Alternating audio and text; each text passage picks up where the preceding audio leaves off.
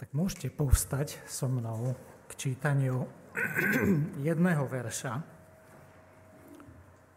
z 1. Korinským 3. Prvý list Korinským, 3. kapitola, 9. verš budeme čítať. Iba tento jeden zatiaľ.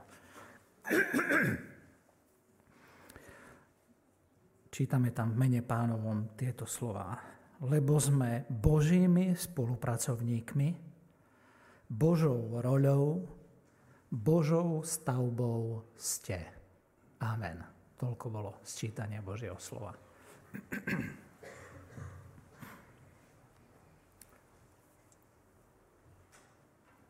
Pre vás, ktorí možno neviete v našom zbore, ale si myslím, že aj naprieč zbormi Bratskej jednoty baptistov na Slovensku, Máme taký eh, zvyk na Silvestra vyťahnuť si biblický verš na Nový rok. A tak to robíme pre seba samých, že každý má príležitosť, možnosť si vyťahnuť verš na záložke pre budúci rok. A tak to robíme aj pre jednotlivé zložky služieb, ktoré máme v zbore. A berieme to, alebo chceme to brať ako takú konkrétnu Božiu reč ku nám a čakáme od toho aj povzbudenie, usmernenie, napomenutie. Niečo také osobné, že pane, prosím ťa, hovor ku mne. Ale popri tom sa nechceme vzdať výkladu písma, ktoré je založené na zjavení Božieho ducha, na jeho pôsobení v našom živote, zjavení alebo výkladu písma, ktoré, je, ktoré berie do úvahy aj historický, aj gramatický, aj literárny kontext napísania Božieho slova, ktoré zaznie do konkrétnej vždycky situácie v konkrétnej dobe. A v tom konkrétnom čase, na tom konkrétnom mieste, Boh posiela svoje slovo a to slovo tam rieši alebo prináša určité usmernenia. Vieme, že na jednom verši, ktorý si vytiahneme na Silvestra, alebo nech sú to aj tri verše, nemôžeme založiť učenie Božieho slova. Nemôžeme založiť doktrínu na ktorej stojí naša viera, na jednom veršiku. Chceme vychádzať z celej rady Božej. Hej? Preto aj to slovo, ktoré vyťahneme a chceme, aby osobne k nám hovorilo, súvisí s tým všetkým, čo je tu napísané. A preto chceme aj tak vykladať a rozumieť písmu, ktoré, ktorého výklad vychádza z tej celej rady Božej, z celého kontextu Božieho slova, kontextu knihy, kontextu starej zmluvy, kontextu novej zmluvy, ktoré vychádza aj z kontextu kapitoly, alebo aj perikopy, hej, menšieho celku v tej kapitole. No a tento rok som pre náš zbor vytiahol práve tento verš. Prvý list Korinským, 3. kapitola 9 lebo sme Božími spolupracovníkmi, Božou roľou, Božou stavbou ste. Tak tu sme dnešný deň a spolu s vami chceme rozmýšľať, že Pane, čo nám chceš povedať? Chceme to brať osobne pre náš zbor, ja sa na to chcem takto aj pozrieť. Ale ako som už povedal, tento verš bol napísaný konkrétnemu zboru. Tento verš nebol napísaný v prvom rade zboru Bratskej jednoty baptistov na Slovenskej jednoty 16. Tento verš bol napísaný komu? Korinským. Hej? Tak to je, to je to prvé inšpirované písanie autorov Božieho slova, ktorí píšu do tej konkrétnej situácie. A oni sú inšpirovaní. Oni sú vedení Duchom Svetým. My potrebujeme nie túto inšpiráciu, ako mali oni, my potrebujeme osvetlenie našej mysle a otvorenie našich očí, aby sme porozumeli tej pravde, ktorá ide odtiaľ až do 21. storočia, do Košic na slovenskej jednoty 16. Tak bolo by dobré, keďže to je napísané tomu konkrétnemu zboru, najprv troška si niečo povedať z toho pozadia, aby sme rozumeli aspoň niekoľko základných faktov, do ktorých je napísaný tento verš. Lebo ten verš, keď ho píše apoštol Pavol, tak on rieši te, tie miestne problémy alebo ten miestny zápas cirkvy, špecifický zápas korinského zboru tak by bolo dobré niečo teda povedať o tom historickom pozadí napísania knihy, ale nebude to veľa. Čiže poprvé, do akej situácie je napísaný tento list a komu je napísaný. Tak už ste povedali, je napísané, je, tento list je napísaný neveriacim do Korintu. Hej? Nesvetým, neznovu zrodeným, nespaseným kresťanom. Nie, je písaný veriacim do Korintu, je písaný cirkvi, zboru, ľuďom do Korintu. Jeho autorom je Pavol. V prvom verši prvej kapitoly hneď sa predstaví, že on to píše a tie nasledujúce verše. A jeho autorstvo je všeobecne prijaté a potvrdené autorstvo tohto listu už od prvého storočia Klementom rímským. Tento zbor Apoštol Pavol navštívi v 52. roku, na jar 52 nášho letopočtu. To je dobre vedieť, hej, že tí písatelia, tí autori sú tí miestni ľudia, to sú konkrétne veci. Žiadne vymysleniny, to sú reálni ľudia, ktorým sa to písalo. Takže 52. rok na jar keď sa Pavol Apoštol dostane do Korintu na svojej druhej misijnej ceste, skutky 16 a nasledujúce kapitoly. Hej, tam sa tom, o tom dozvedáme z tej historickej novoslomovej knihy a, skutky 16. To znamená, zbor je založený v 52. roku. List je písaný v 55. roku na konci Pavlovho pobytu v Efeze. Lebo on potom z Korintu prejde do Efezu a tam tri roky slúži a na konci toho obdobia tej trojročnej služby v Efeze píše tento list svojim bratom a sestrám do Korintu, lebo počuje nejaké veci, s ktorými oni zápasia.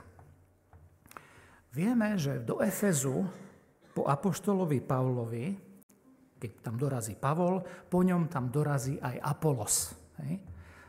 Apolos je človek, o ktorom čítame v 3. kapitole, v našej kapitole. Hej. Lebo tomuto sa aj venuje ten 9. verš. Sme Božími spolupracovníkmi a Pavel myslí na seba a myslí na Apola, v ktorom hovorí v 3. kapitole. No a tento Apolos je veriaci žid z Alexandrie v Afrike, výrečný, čítame, a mocný v písmach a dôjde ešte plnšiemu poznaniu Evanielia Pána Ježiša Krista cez službu Akvily alebo Akvilu a Priscily. Oni mu slúžia a troška mu viacej vysvetľujú Evanielium a, a to spásne dielo Ježiša Krista. No a on potom z toho Efezu sa vráti naspäť do Korintu.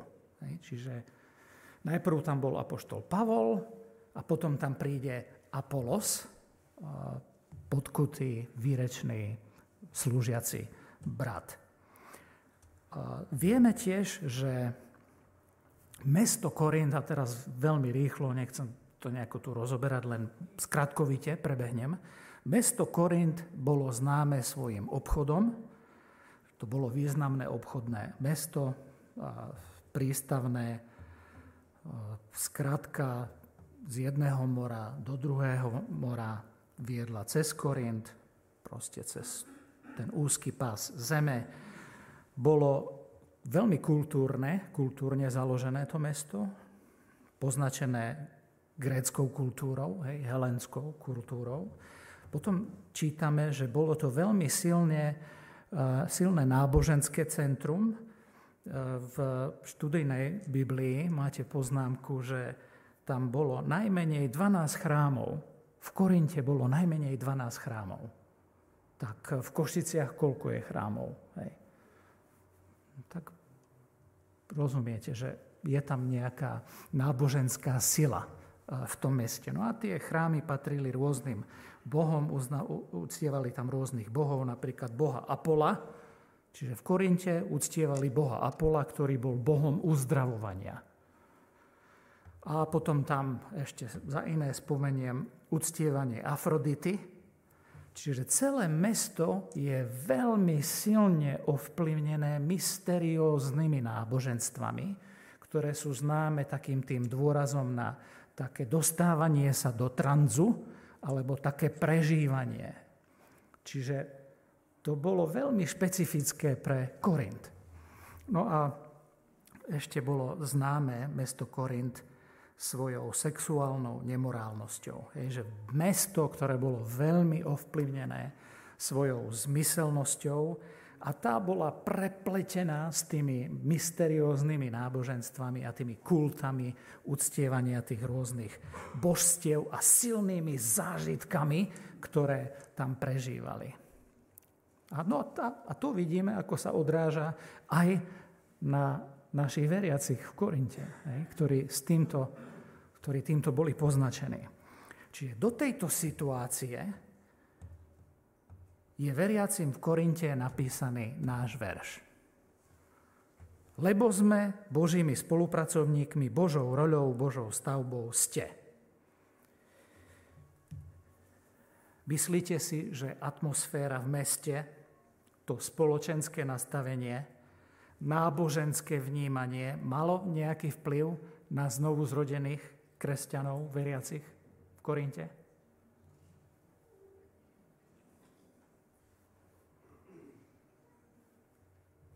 Malo. Tak, ako na nás to má, tu v Košiciach. Aj my sme poznačení nejakou atmosférou, nejakou kultúrou, nejakým uctievaním. A možno aj niečím takým špecifickým košickým, čo nenájdete v Bystrici, alebo čo nenájdete v, Bansk- v Bratislave. Niečo také špecifické, východniarské. Hej? Popri tom všetkom. A možno to nenájdete ani na Liptove, ale je to špecificky košické. Malo to, má to veľký vplyv. Proste naše okolie, to všetko, jak to tu je nastavené aj v slovenskej spoločnosti a kultúre, a aj v charaktere nejako zabudovanom do našej slovenskej nátury. Všetko má vplyv aj na naše potom chodenie s Kristom. Veriaci v Korinte boli ovplyvnení zmýšľaním v meste, ovplyvnení kultúrnym a náboženským svetonázorom. Podľa 1. Korinským 1.2 ale Apoštol Pavel nemá pochybnosti, že sú to veriaci a že sú to znovu zrodení kresťania.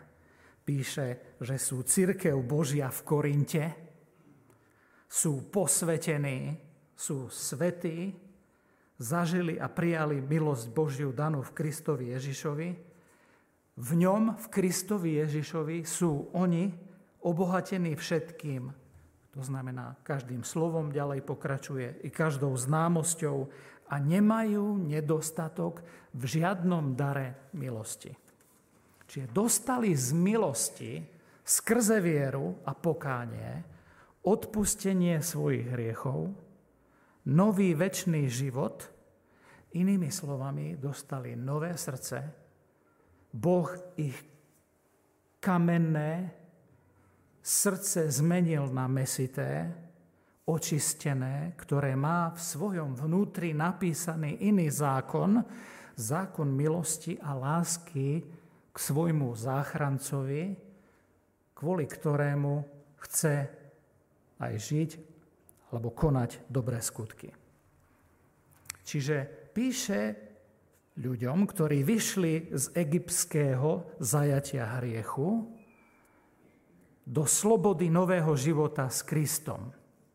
Ale, ako čítame a budeme čítať a rozmýšľať, uvidíme, že z Egypta je ľahšie výjsť, ako zbaviť sa Egypta z hlavy a zo správania. Je ťažšie ten Egypt z nášho správania a z nášho nastavenia myslie dostať. A preto im Pavel Apoštol píše tento list.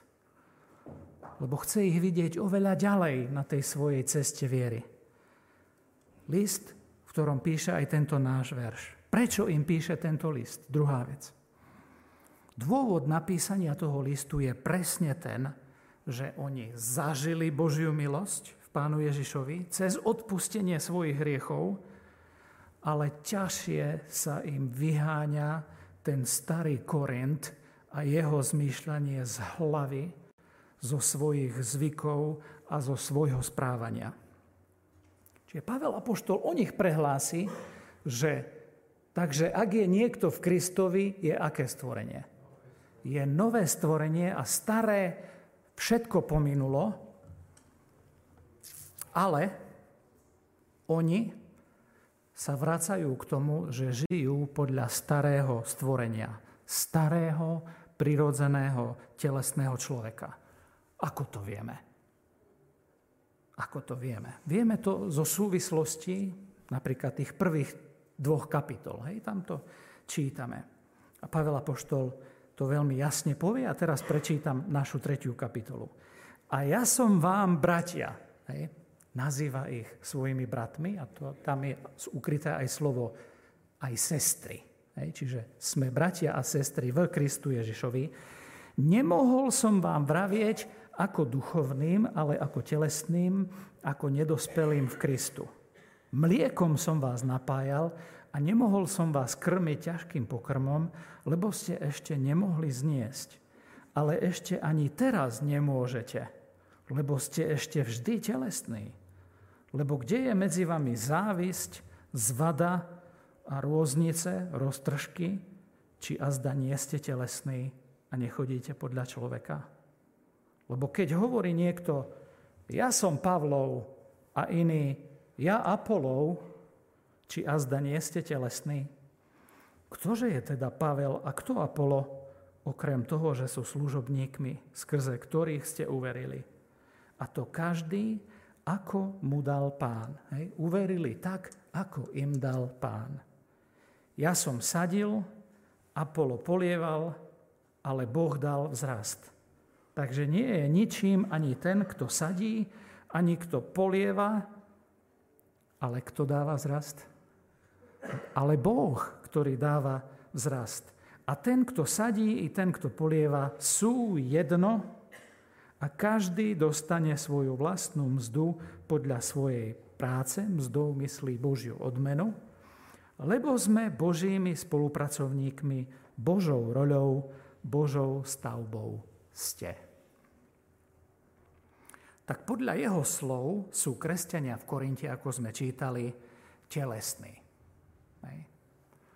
Sú veriaci, ale sú akí veriaci? Telesní veriaci. Žijúci podľa tela v nejakých oblastiach svojho života, ktoré aj pomenuje. Tiež o nich tam povie, že sa nedokážu krmiť ťažším pokrmom Božieho slova.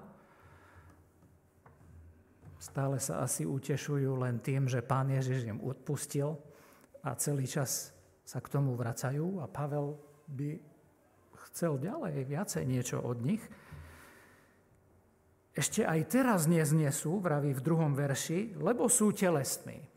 No a ako vieme, že sú telesní? Hej. V čom to vidno? Jasne. Tak v treťom verši čítame, že je medzi nimi čo? Závisť. Je medzi nimi závisť. Závisť je taký dobrý, uh, čo? Taká, taká dobrá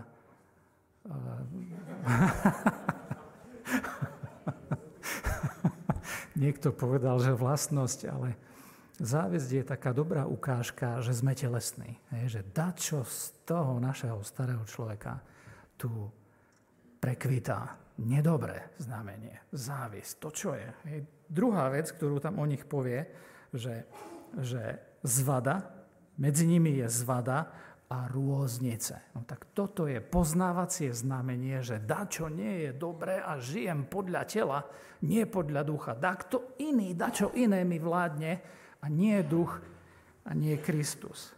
No a potom v štvrtom verši čítame, že nielen závisť, e, zvár, zvada, róznice sú znakom tej telesnosti, ale že to vidieť aj v tom, že sa rozdeľujú, že sú rozdelenia medzi nimi. No a tam tu čítame v, v tom štvrtom verši, že sú rozdelení na skupinu Pavlovcov a skupinu Apolovcov. Hej? Ale sa nachádzajú v jednom zbore, hej? že píše jednému E, spoločenstvu a v tom spoločenstve jedni Apolovci a jedni, jedni Pavlovci, tak vraví, ste telesní. Ste telesní. To, ako žijete. A v prvej kapitole, ešte v 12. verši doplní ďalšie skupiny v tom zbore, lebo v tretej ich nezmienil. V, druhej kapit- v prvej kapitole 12. verš ešte je napísané, že niektorí hovoria, že sú kéfašovci, že sú Petrovci a ešte taký najzbožnejší, najpietistickejší alebo najcharizmatickejší veriaci v Korinte sú tí, ktorí sú Kristovi. Hej? Takže Pavlovi, Apolovi, Kéfašovi a ešte aj Kristovci. Sú príjimači osôb, rozmýšľajú stranícky, do ktorej skupinky sa pridám, čím odrážajú myslenie toho mesta. Myslenie tej kultúry. A výsledok toho je rozdelenie. Ich identita ako nového stvorenia je naviazaná na človeka a nie na Ježiša Krista. Rozdelili Krista na niekoľko častí. Pavel Apoštol hovorí, to čo je? To je Kristus rozdelený. Či Pavol za vás zomrel na kríži? Alebo Apollo za vás zomrel na kríži? Alebo Peter? Iba jeden jediný, Kristus, Boží syn. Rozdelili ho na niekoľko častí. Tretia vec. Čo nám môže Pán Boh cez toto povedať? Čo k nám môže hovoriť cez tento deviatý verš? lebo sme Božími spolupracovníkmi, Božou roľou, Božou stavbou ste. Tak ja navrhujem prvú vec, ktorú ja tak prežívam, že Pán Boh nám týmto veršom chce povedať, že by sme mohli byť možno trošku ďalej, ako sme. Tak ako sme spievali v tej piesni, že chcem poznať viac že chcem byť ďalej v svojom duchovnom živote. Chcem byť ďalej v svojom duchovnom raste, v tej premene na Boží obraz. Spomeniete si, po akej dobe im Pavel Apoštol píše tento list? Po troch rokoch. Po troch rokoch im hovorí, ale vy ste mali byť oveľa ďalej. Veď vy ste telesní, je to možné? Oveľa ďalej. Ja tu som veriaci po 35 rokoch, keď som dal svoj život pánu Ježišovi a mňa toto Božie slovo nachádza pri takomto rozmýšľaní, straníckom delení a pri závisti. Pane, odpust mi.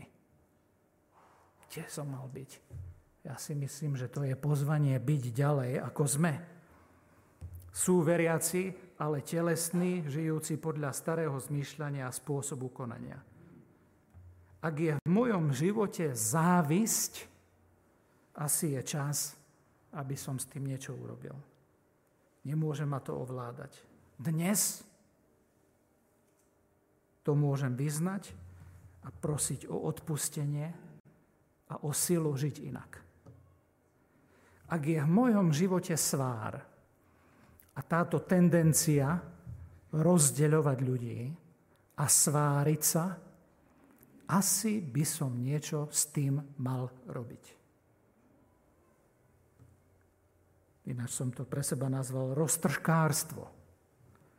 Mal by som to vyznať a prosiť o odpustenie a prosiť o silu budovať jednotu a hľadať jednotu v Kristovi a s druhými. Si svárlivec? Alebo ten, ktorý hľadáš jednotu s druhými? pravdu v láske, lásku v pravde. Pán Boh chce posvetiť náš, môj charakter. Pán Boh túži potom, aby sme sa tak podávali Duchu Svetému, že budeme prinášať ovocie Ducha Svetého v svojich životoch. Že budeme známi nie svojou závisťou, svárlivosťou a rozdeľovaním ľudí, ale láskou, radosťou, pokojom, zhovievavosťou, dobrotou, dobrotivosťou, vernosťou, krotkosťou a zdržanlivosťou. Pán Boh nám hovorí, že by sme mohli byť ďalej, ako sme. Druhá vec, že kresťanský život je život proti prúdu. Kresťanský život je život proti prúdu doby, to je to pokušenie zvonku, hej, to myslenie sveta, ktoré prichádza. A nemýlme sa, my nemôžeme byť priateľmi so svetom. My musíme ísť proti prúdu tejto doby a tela, to je náš nepriateľ znútra cez naše žiadosti a zmysly a zmyselnosť. Michael Green v jednej svojej knihe New Life napísal, ako mu jeho priateľ vysvetľoval, že jeho postoj ku kresťanskému životu bol, ako keď by ste boli cyklisti, ktorí keď sa vydriapú na nejaký kopec po dlhom stúpaní, tak si myslia, že potom sa už len spustia dole, dole tým kopcom a idú na voľnobeh dolu. Ale naopak, tí cyklisti zistia na vrchole toho kopca, že za ním, tým vrcholom, sú ďalšie zakruty a serpentíny stúpania. Ja si myslím, že ten novoobrátený veriaci, ktorý toto Michaelovi Greenovi povedal, klepol klinec po hlavičke. A tú našu predstavu, že keď sa stanem veriacim alebo uverím Ježiša Krista a Boh je na mojej strane a zahrnie ma milosťou bohatstva a dedičstva, ktoré mám v Kristovi, že kresťanský život bude už len jazda na voľnobeh z kopca dole. Tak Božie slovo nám hovorí, nie. Kresťanský život viery nie je život na voľnobeh dole, ale je to život seba zapierania a obetovania sa. Seba obetovania. Toto sa nám nechce prirodzene a s tým zápasíme keď uveríme a príjmeme Pána Ježa Krista do nášho života. Máme tendenciu si myslieť, že to už je len o spúšťaní z kopca a je to práve naopak. Vtedy zistujeme, že ešte viacej vecí na nás pôsobí, lebo chceme žiť svetý život. A len vtedy začneme odhaľovať, čo ten duchovný zápas naozaj je. Zistujeme, že ísť proti duchu doby a ťahaniu tela, nie je jednoduché. A preto potrebujeme ešte viacej Pána Ježa Krista a Ducha Svetého, aby sme nežili podľa tela. Tretia vec, si myslím, čo nám ten text môže hovoriť cez ňo pán, že sa nemôžeme stať a stávať nasledovníkmi ľudí. akokoľvek nám niekto poslúži ku viere pána Ježiša Krista, naša identita musí vychádzať z môjho, z nášho zjednotenia s Kristom a nie človekom. Všetko, čo robíme, ako žijeme, ako zmýšľame, ako slúžime, by malo vychádzať z tejto jednoty s našim spasiteľom, záchrancom, pretože za nás nezomrel nikto iný, iba Pán Ježiš Kristus. Jemu musí patriť všetka moja lojalita a on musí byť môjim jediným zdrojom múdrosti, zdrojom môjho života, nie človek v našom cirkevnom zbore, tak ako v Korinte, sa nemôžeme stať nasledovníkmi ľudí. Nemôže nás charakterizovať to, že sme nejakého človeka. Musíme byť Kristovi. To nasledovanie ľudí spolu s tendenciou tela, telesnosti, vedie k rozdeleniu. A tento verš nám hovorí, že v našom zbore nechceme a nebudeme rozdeľovať sa na skupiny podľa nejakého vedúceho alebo slúžiaceho brata či sestru. V našom zbore nemôžeme byť nasledovníci, Dalibora Smolníka, alebo Jara Bána, alebo Janka Baláža, alebo Petra Jurča, alebo Roba Haňoša. A takto by som mohol brata Bargera. Toto nám hovorí Božie slovo. Nie sme nasledovníci ľudí a nechceme a nebudeme straníci. Chceme jednotu s Kristom. Ale ani nechceme a nebudeme nasledovníci Timothy Kellera. Alojza Boháčka. Doda Michalca. Šaňka Barkovciho. Johna Bevíra. Ešte koho by som mohol spomenúť? Nebudeme nasledovníci ľudí. Nebudeme skupinkári a nebudeme rozdelení. Lebo náš pohľad a naša jednota bude len s Kristom. Ako riešenie Pavel Apoštol ponúka nové zmýšľanie, nový pohľad viery. Hej. Povie, ja a Apolos, lebo o tom je sme. To sme nie je o tom, že momentálne s nimi, ale chce povedať, že ja, Apolo, ja a Apolos sme čo? Božími spolupracovníkmi. Tak toto chceme v našom zbore. Chceme byť Božími spolupracovníkmi, tí, ktorí majú nejakú službu. Toto slovo je o tom služobníkovi, hej? o službe. Preto v našom zbore urobíme ako služobníci, ktorí sme za niečo zodpovední, to, aby medzi nami bolo také zmýšľanie, že sme spolupracovníci. To je nádherné slovo. Nesúťažíme. Kto je lepší? Nesúťažíme o to, kto niečo múdrejšie, šikovnejšie, lepšie zahrá, zaspieva, povie, lebo sme spolupracovníci. Nedelíme sa na skupinky podporujeme sa, komunikujeme, slúžime spolu a slúžime jeden druhému v láske a pravde. A pozeráme na celkový obraz. Jediný za nás zomrel je Kristus a jeho chceme vyvýšiť a všetko budeme robiť k jeho sláve bez stranickosti. Všetko, čo budeme spolu robiť, chceme robiť k rastu celku, nie môjho mena, a nie mojej služby.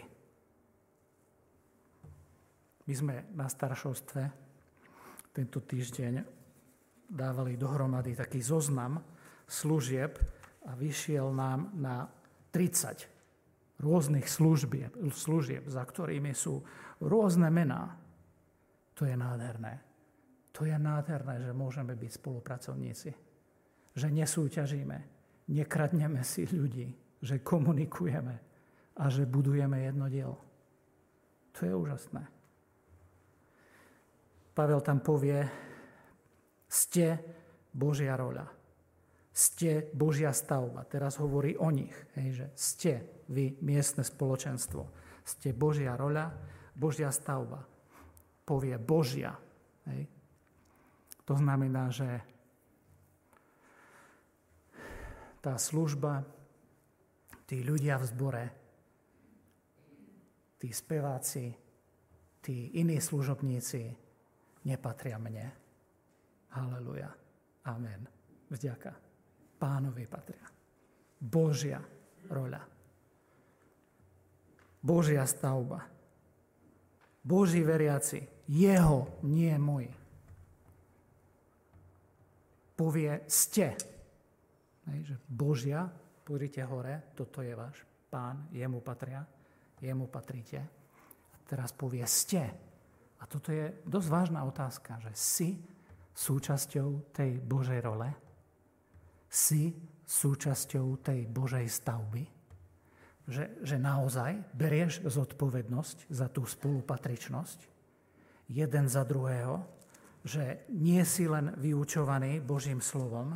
V Efeckým 2. kapitola hovorí,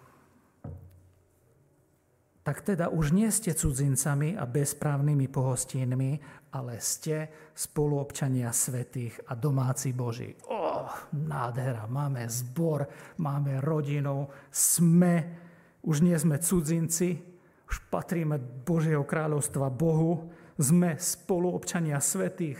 Aleluja. A Božie slovo nám ďalej hovorí, že ale ste tou Božou roľou, za ktorú beriete nejakú zodpovednosť. Hej. Ste vybudovaní na základe apoštolov a prorokov, kde je uholným kameňom sám Ježiš Kristus, v ktorom každé stavanie, stavba, prístojne dovedná pojená, rastie v svetý chrám pánovi. Tak ako rastie roľa, alebo ja neviem, prináša ovocie a rastie potom tá stavba. No takže každý zoberie zodpovednosť a každý je tam potrebný v ktorom sa aj vy spolu budujete v príbytok Boží v duchu. Pavel Apoštol tam tak zaujímavo spojí dva póly. Jeden dynamický a jeden statický. Čo tým chcem povedať? Niekedy máme tendenciu hovoriť, ho, ho, ja nechcem do žiadnej organizácie patriť. Církev nie je organizácia, církev je organizmus. Amen. Haleluja. To je perfektné. Organizmus je ten dynamický pol. Hej? Čiže to, tam by mohli možno bratia a sestry, ktorí sú viacej tak nastavení a túžia po moci ducha a po nejakých väčších, takých veľkých veciach a zjavných a medzi nami, aby sa konalo a čo žiadna organizácia, len duch dáva rast a duch prináša ovocie a duch vedie a duch niečo pôsobí. Amen. Je to pravda. Ale Pavel Apoštol nekončí len tu, pri tomto, dynami- eh, stat- eh, pri tomto dynamickom pole, kde musíme povedať, že roľa, pane, čakáme na tvoje požehnanie. Pane, ty musíš tu niečo konať. Ty sa musíš svojim duchom tu k nám skloniť, ale aby to zdôraznil, povie tam, že vy ste nie len táto roľa, kde očakávate na Boha, Bože, daj dážď a ty pomôž a tak ďalej. Ale ste aj stavba, kde je taká, tak, viac taký ten statický moment zdôraznený, alebo ten moment organizácie nie, klaďme to do, proti, do protichodu, do protivy. Církev je organizmus, telo, ale církev je aj organizácia. A jedno druhému musí slúžiť. Jedno druhé musí podporovať. Duch musí dávať život a moc a štruktúra a organizácia musí podporiť ten život. Tak podľa milosti Božej, Pavel tam hovorí ďalej v tom treťom verši, podľa milosti Božej, ktorá mi je daná, a každý jeden z nás by mohol toto povedať za seba, budeme každý hľadať, ako stavať na Kristovi, ktorý je jediný základ, ktorý je daný. A chceme byť múdri staviteľia, ktorí majú nejakú zodpovednosť a službu v zbore. Ale chceme byť aj múdri a posvetení veriaci v zbore. Spolupatrične, zodpovední jeden za druhého. Chceme rásť a chceme možno aj dnes urobiť nový záväzok, ísť proti duchu doby a proti svojim žiadostiam. Nechceme byť o rok na tomto mieste v posvetení a poznaní Božích zámerov na rovnakom mieste alebo v rovnakom stave.